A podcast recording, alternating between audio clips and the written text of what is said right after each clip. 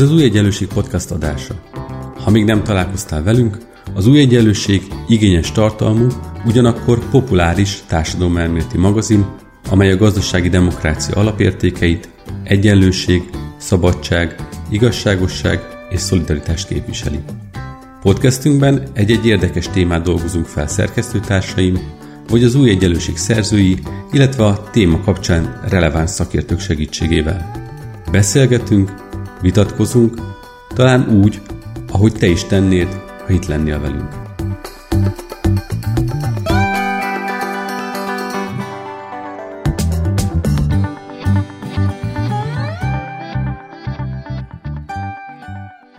Üdvözlöm a hallgatókat, Bíró Nagy András vagyok, az Új Egyenlőség podcastjának szerkesztője, és a mai adásban Szlovákiával fogunk foglalkozni, abból az apropóból, hogy előrehozott parlamenti választások voltak Szlovákiában szeptember 30-án, és bizony ez egy igen izgalmas választás volt, amelyet a szokottnál is nagyobb nemzetközi figyelem is övezett, akivel megbeszéljük a szlovák választások eredményét, és hogy ezt hogyan kell értelmezni, az Bötös Botond újságíró, szlovák politika szakértője, aki korábban volt már vendégünk, igaz, akkor cseh politikával kapcsolatban. Szervusz Botond, köszönöm, hogy elfogadtad a meghívásunkat.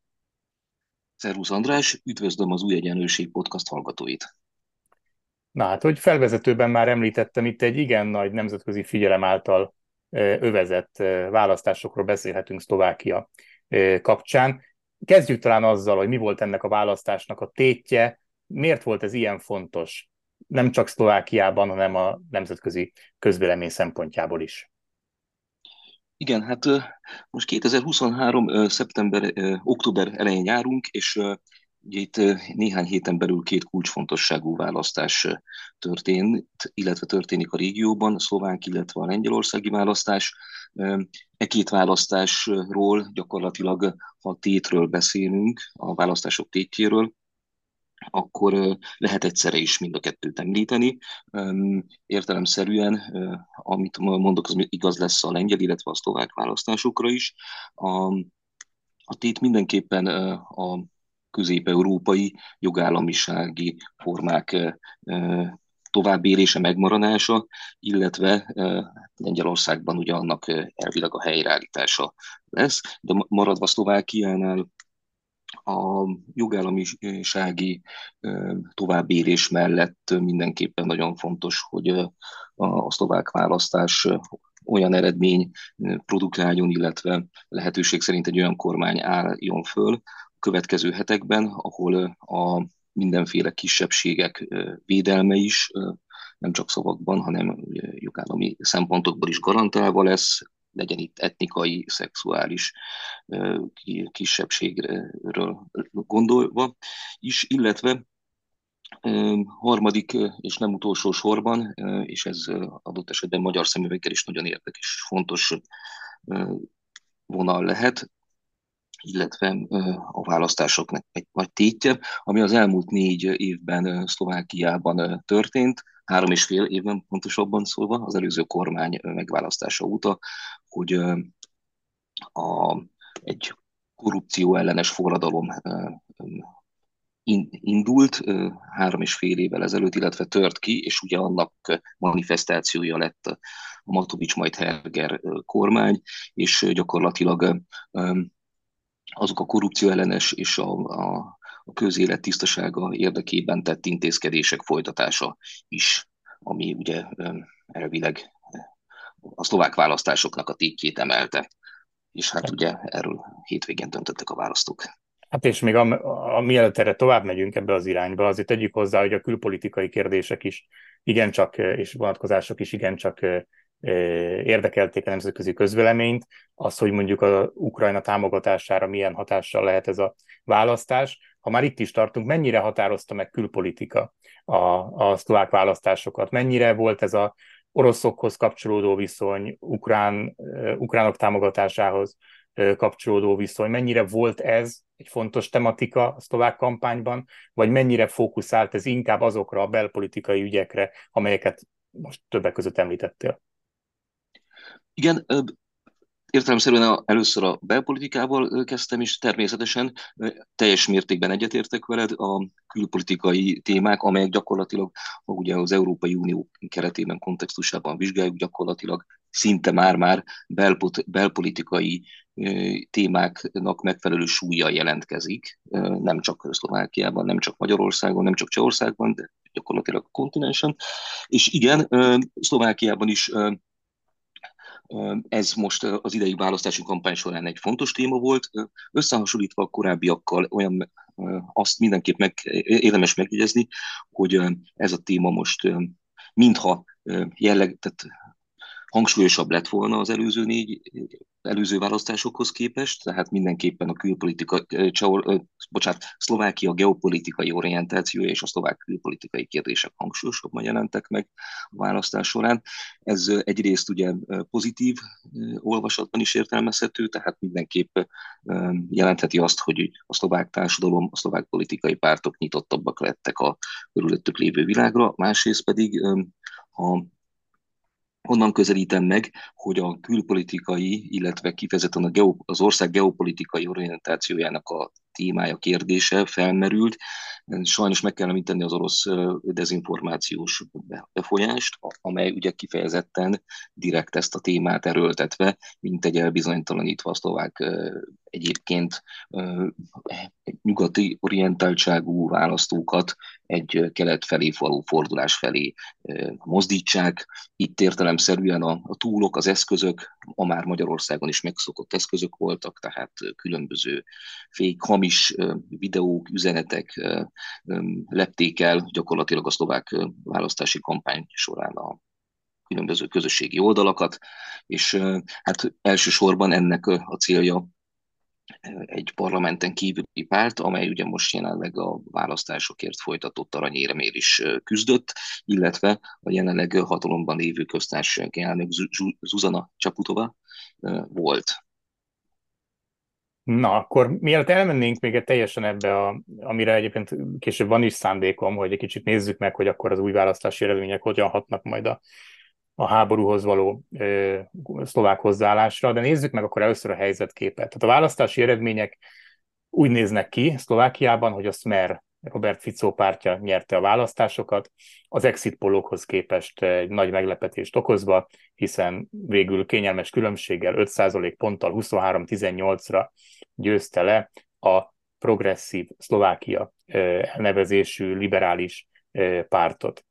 Robert Fico merjének azonban ahhoz, hogy kormányra tudjon kerülni, kormánykoalíciót kell alkotnia, hiszen összesen egy nagyon fragmentált politikai mezőben hét párt jutott be a szlovák parlamentbe, és hát lehet hallani már így a számokból is, amit említettem, hogy az első helyhez bizony egy amúgy Magyarországon nézve azt hiszem inkább csak egy középpárti státuszhoz elegendő, 23% is elegendő Szlovákiában. Tehát az első helyhez 23 is elég volt, ez jól mutatja azt, hogy nincs olyan kimagasló politikai erő Szlovákiában, mint ahogy mondjuk Magyarországon egyértelműek a viszonyok. Ebben a helyzetben egy arányos választási rendszerben természetesen kormánykoalícióra van szükség, amihez, ahogy nézegetjük a számokat, legalább ráadásul két partner bevonása szükséges. Beszéljünk tehát ezekről a, a lehetséges koalíciós felállásokról, kik lehetnek a lehetséges koalíciós partnerei Robert Ficónak. Biztos-e, hogy ő fog tudni kormányt alakítani, és összességében te mit gondolsz, hogy melyik szenárió, a koalíciós szenárió közül melyik a lehetséges, legvalószínűbb szenárió? Azonnal ezt elkezdem, de előtte szeretnék egy megjegyzést tenni a felvezetésedhez, hogy természetesen a az arányos választás miatt tűnik úgy, hogy kiegyenlítettebbek itt a, feltételek. A magyar választási rendszer értelemszerűen egy kicsit más és jobban hangsúlyozza a mindenkori győztes erejét. Itt is természetesen Szlovákiában, akárha csak a szlovák társadalom szerkezetét nézem szociológiailag, vannak olyan pártok, amelyek erőteljesebben megjelennek, illetve folyamatok. Tehát ha csak ne a Policy Solutions kutatására hogy, hogy, hogy csak a Policy Solutions kutatására utaljak, a, amely ugye kimutatta, hogy Magyarországon a választók többsége inkább baloldali gondolkodású, így képzeli el a körülötte lévő világot. Szlovákiában is gyakorlatilag a Policy Solution számai helyjel közzel érvényesek lehetnek, tehát ott is egy-két kivétellel a politikai pártoknak a többsége baloldali illetve vagy bal-közép Bocsánat, tegyük hozzá gyorsan, hogy gazdasági Igen. értelemben beszélünk baloldaliságról, ugye, ha a Policy Solutions kutatásairól van szó, és kulturális Igen. értelemben inkább egy konzervatív többségről. Azt hiszem így áll meg Szlovákiára is ez a, ez a Köszönöm. értéktérkép. Így van, így van. Um, ami pedig a, forgatókönyveket illeti, uh, a, ahogy említetted, a, a győztes párt, a Smer, amely gyakorlatilag egy magát hivatalosan szociál, irány szociáldemokráciának nevezi. A gyakorlati politikában ez egy elsősorban nacionalista, populista, szuverenista politikát fejt ki. Ezzel a politikával gyakorlatilag a Smer képes volt nem csak megszólítani, de hát így a számokat figyelve azt is látjuk, hogy a, a szlovák szélsőjobboldali pártok nagy részének a szavazótáborát is elszipkázta. Ez a tendencia, ez a fejlemény egyébként nagyban hasonlít ahhoz, ami Csehországban történt, amikor szintén bal-közép cseh szuverenizmus hangsúlyozó Andrei Babis pártja szintén el tudta, képes volt elszipkázni a cseh jobb pártok szavazóinak egy jó részét, illetve még középről is. Tehát ez a tendencia itt mindenképp létezik, illetve ez a párhuzam ez mindenképp létezik cseh és szlovák viszonylatban. És a Smer, mint győztes, és hát igen, itt mondhatni azt, hogy én is egy kicsit szorosabb végeredményre számított, számítottam, tehát mindenképpen egy masszív Smer győzelemről lehet beszélni, és jelenlegi tudásunk szerint négy forgatókönyv történhet, illetve négy olyan forgatókönyvről beszélhetünk, amely elvileg kihozhatja a következő szlovák kormány koalíciónak a pontos összetételét. Az első forgatókönyv, amikor a Smer a volt Smerből kivált Klaas Hang Peter Pellegrini vezette pártal állna össze, illetve az etnonacionalista szélsőjobboldali szlovák nemzeti párt SNS hármasra adná ki a koalíciót, ez 79 mandátumot jelentene. Erre a változatra Robert Fico azt mondta, hogy kényelmes többség. 150, tegyük föl, hogy 150 fős parlamentről beszélünk, tehát a 79 az csak hárommal több, mint ami a minimális többség. Így van, de ez Robert Ficónak már mindenképp egy kényelmes többséget jelent. A második verzió az a, gyakorlatilag szintén a Smer és Achlász du, duettje lenne a koalíciónak az alapja, viszont az, az SNS helyére a szlovák kereszténydemokrata párt kerülhet. E3-as, E3-as hárompárti koalíció 82 mandátumot jelentene. Van elő, nem tudom mennyire menjünk bele az előnyökbe, hátrányokba, vagy egyelőre menjek végig a Inkább azt, az szerint, hogy melyiket mennyire tartod valószínűleg talán. Oké. Okay. Tehát akkor így haladva, akkor gyakorlatilag ebben a sorrendben is válaszolok. Mindenképpen a második helyen, ahogy második helyen említettem, a kereszténydemokrata néppárttal való Smer, illetve Klász Duett felállást jelölném meg. Itt gyakorlatilag arról van szó, hogy ugye felmerülhet a kérdés, hogy SNS helyett miért a KD, KDH, tehát a szlovák kereszténydemokraták.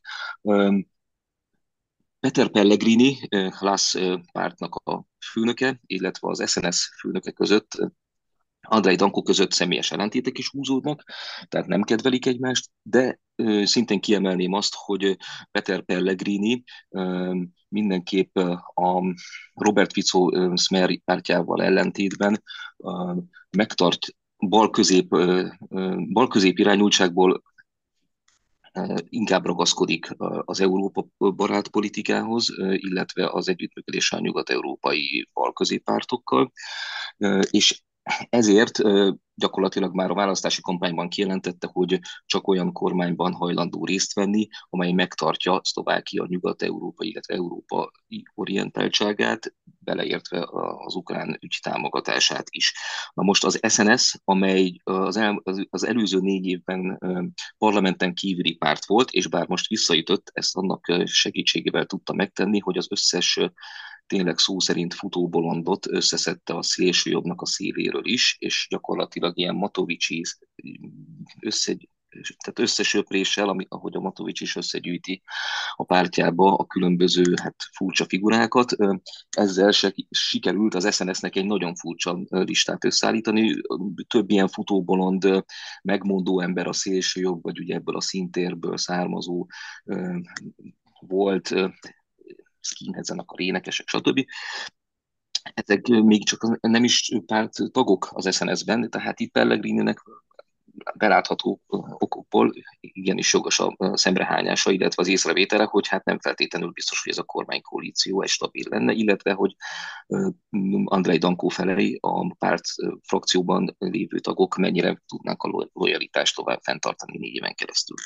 És Éppen ezért Pellegrini inkább ragaszkodna a szlovák kereszténydemokratákhoz, amely mondjuk így, hogy a mai modern nyugat-európai szélsőjobb pártoknak megfelelő, vagy ahhoz hasonlatos politikát folytat, tehát ideológiai szempontból mindenképpen mondjuk nevezük így homofóbnak, bevándorlás ellenesnek, de ugyanakkor az ukrán ügy, illetve az Európa, egy szoros, egy erős Európa támogatottsága az mindenképpen az agendájuk közé tartozik.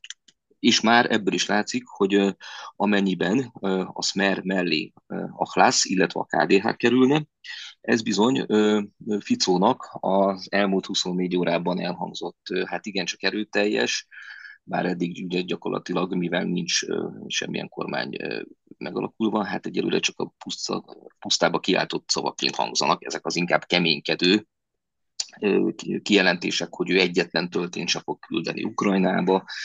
Így zárójában megjegyezzük, hogy a szlovákok gyakorlatilag már mindent átadtak, tehát igazából itt már nincs nagyon mit küldeni nekik.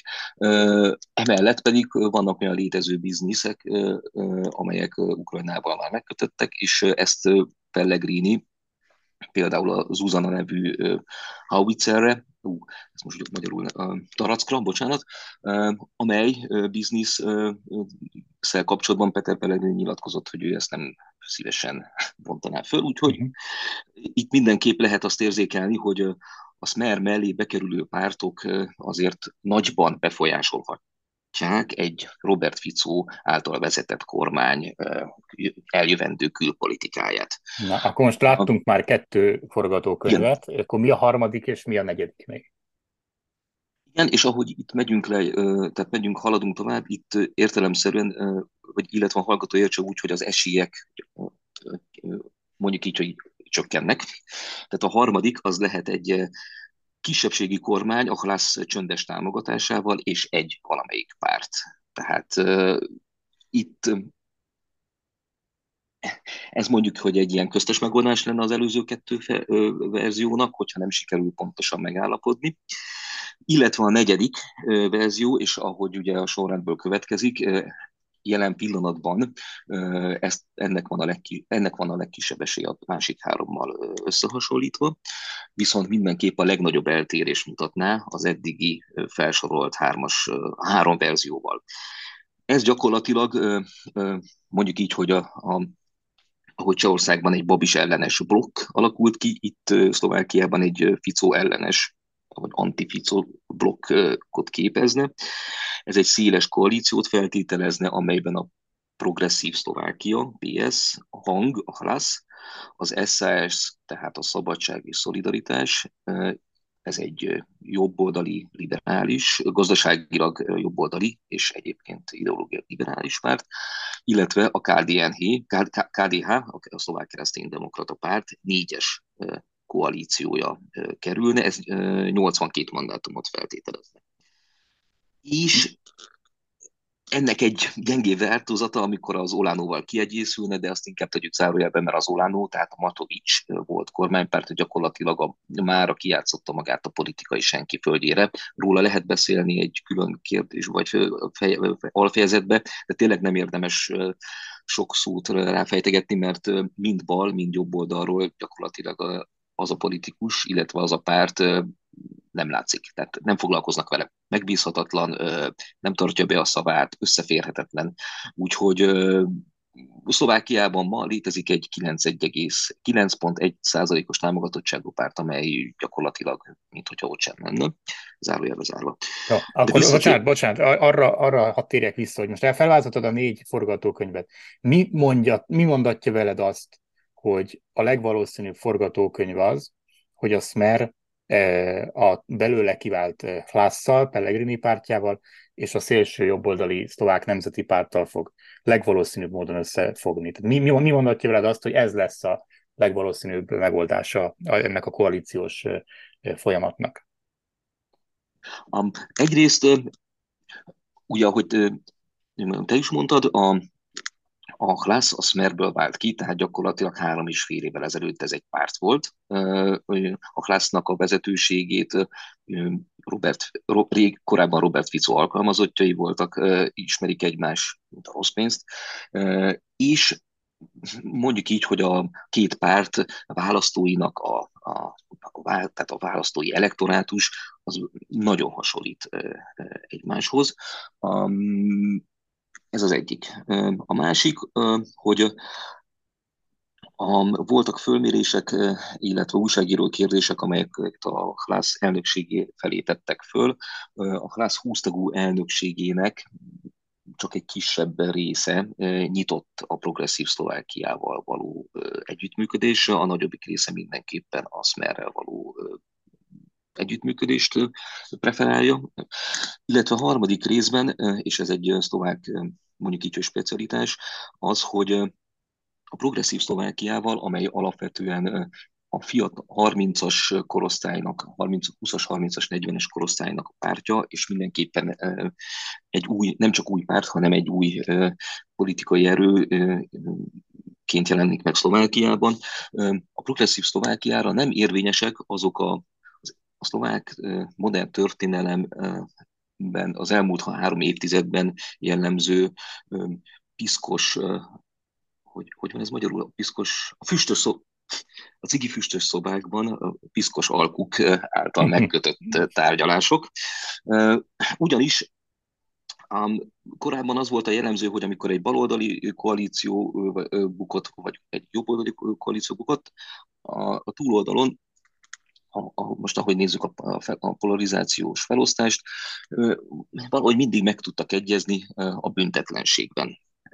Tehát itt a gazdasági hátország meg tudta azt oldani, hogy gyakorlatilag zavaratlanul folytathat, folytathatta tovább a, a bizniszét, és mondhatni azt, hogy ez a korrupciós, praktika, a korrupciós praktikák a kormányváltások során egy szofisztikálódott, kezdve a mecsiár nagyon primitív buta, még akkor ugye autók robbantak fel, majd folytatódott Fico korm, első kormányával, aztán később Zurindáikkal, tehát ezek itt végig mentek a kormányváltások során, és elérkeztünk ha három évtizeddel a rendszerváltás után egy olyan korszakhoz, ahol felnőtt, ez egyébként Csországban is megfigyelhető, Szlovákiában is, a progresszív Szlovákia képében felnőtt egy olyan generáció, akiknek, akik a politikát már valóban úgy fogják föl, hogy itt ügyek vannak, amelyeket meg kell oldani szakmai alapon, és gyakorlatilag a politikus az, az mondjuk így, hogy a választóknak a, a, a, a kép, képviselői szolgái, és ezeket az ügyeket képviselve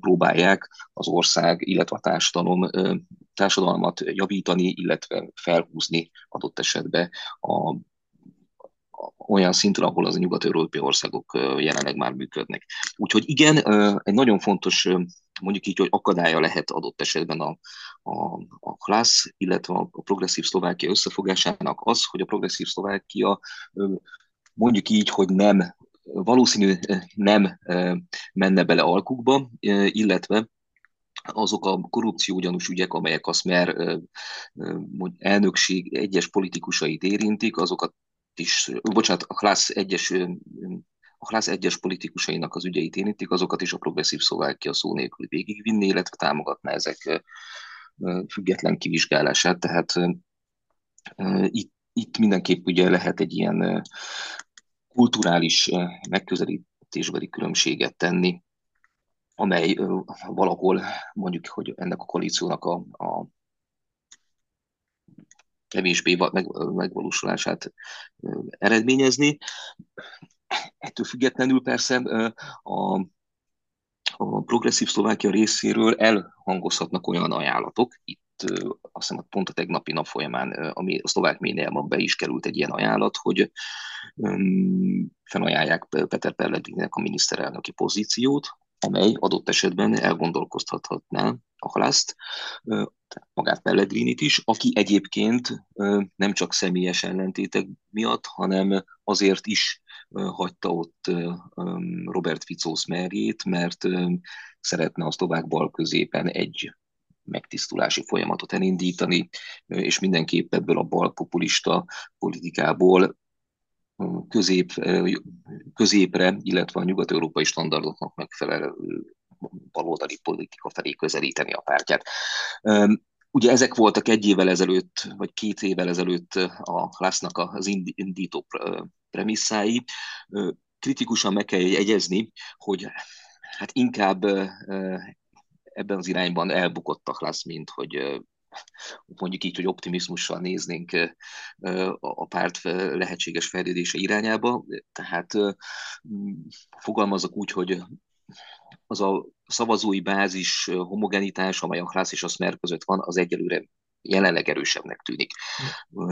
Kicsit a magyar olvasó, vagy bocsánat, magyar hallgató ezt úgy is elképzelhetné ezt a két pártnak a, a, a mondjuk így, hogy a kémiáját, mint hogyha egy fiktív helyzetben, vagy ki tudja a közeljövőben a jelenleg Magyarországon uralkodó Fidesz két felé szakadna, és mondjuk lenne egy ilyen demokratikus, demokratizálódó Fideszünk, nem tudom milyen néven futna, és egy következő választáson azok a a későbbi demokratikus pártokkal adott esetben összefognak, vagy nem fognak össze dilemma előtt állnának, vagy pedig adott esetben visszamennének az eredeti autoriter, vagy liberális Fidesz-szel való együttműködéshez. Tehát Na igen, ha már itt tartunk, bocsánat, a Fidesznél, akkor azért igen. muszáj itt a vége felé tennünk egy kitérést abba az irányba, hogy hogyan alakulhat a, az új szlovák kormánynak, amelyet tehát te azt ö, valószínűsítesz, hogy minden, valószínűleg szinte biztos, hogy Smer által vezetett szlovák kormányról beszélhetünk. Milyen lesz a kapcsolat a magyar kormányjal, újraélesztheti -e ez a v és milyen együttműködésre számítasz az orosz-ukrán háborúval kapcsolatos pozíciók tekintetében?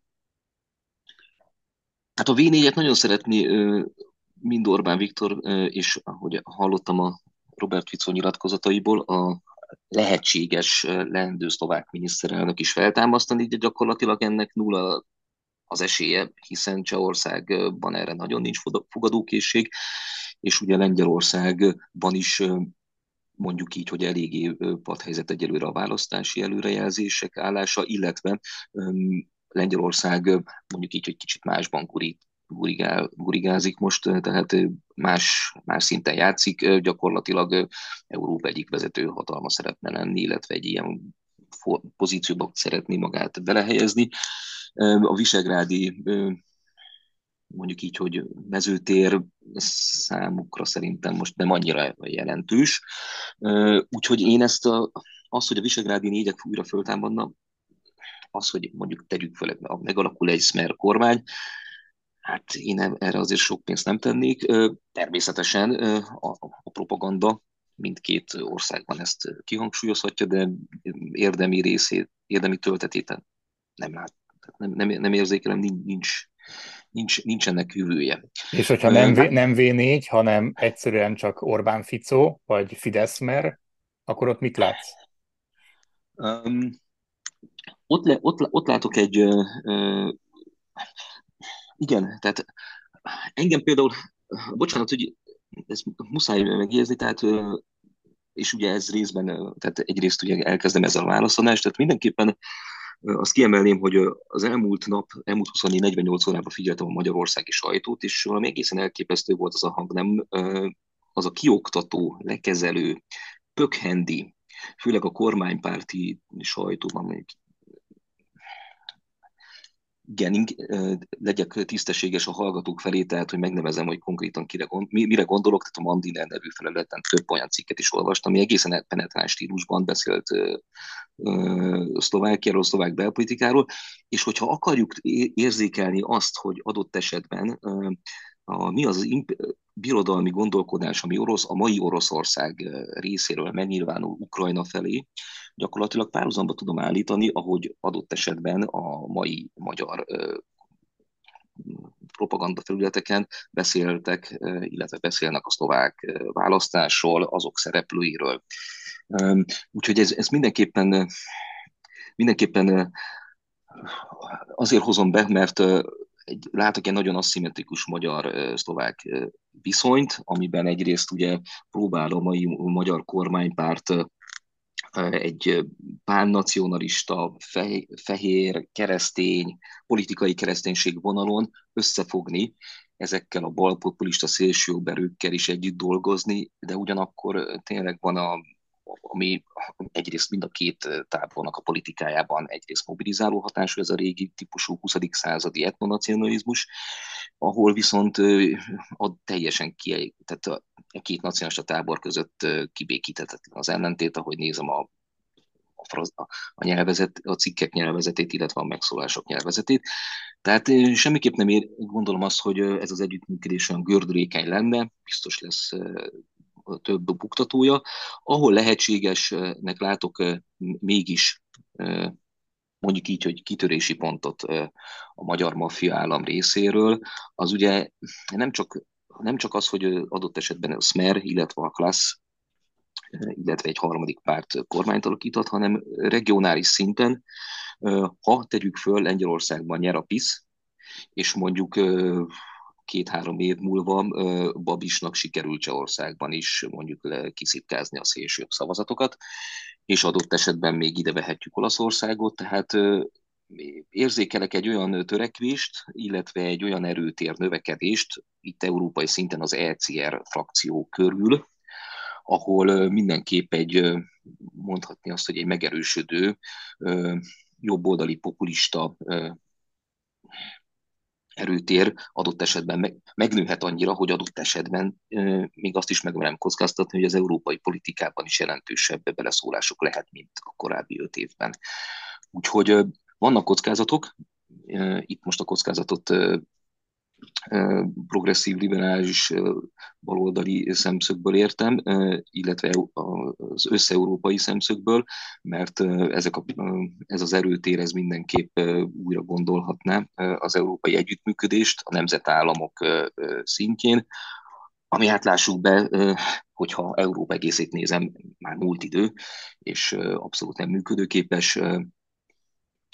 Problémák mindenképp vannak az európai szinten is, amelyekre a választ egyesülve, illetve együttműködve kell megadni, és nem ugye, nemzetállamokra bontva.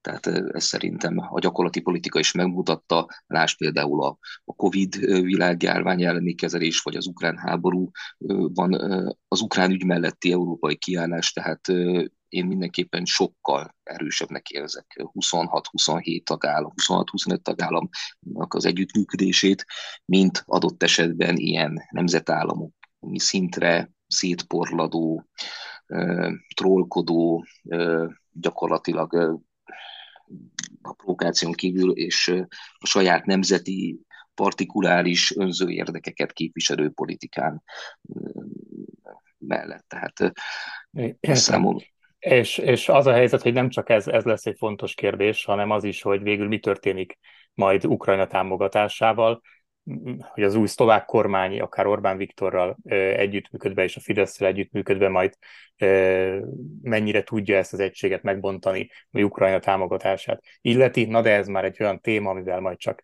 egy következő adásban fogunk tudni valamikor folytatni, hogyha néhány hónap múlva ebben fejlemények vannak Bötös Botonnak szeretném megköszönni, hogy itt volt velünk ebben az adásban. Köszönöm szépen. Köszönöm szépen az érdeklődést, és köszönöm a kérdéseket és a hallgatóknak pedig szeretném megköszönni, hogy ezúttal is velünk voltak, ahogyan mondani szoktam az adások végén, a következő hetekben és hónapokban is hasonlóan érdekes témákkal fogjuk folytatni a viszonthallásra.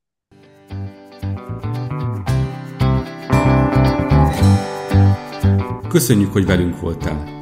Olvasd minket az újegyenlőség.hu oldalon, nézd meg videóinkat a YouTube csatornánkon, és kövess minket a Facebookon és hallgass meg a következő podcastünket. Ha tetszett, akkor szólj barátaidnak, ismerősöidnek is. Terjezd a hírünket, hogy minél többen találkozhassanak velünk.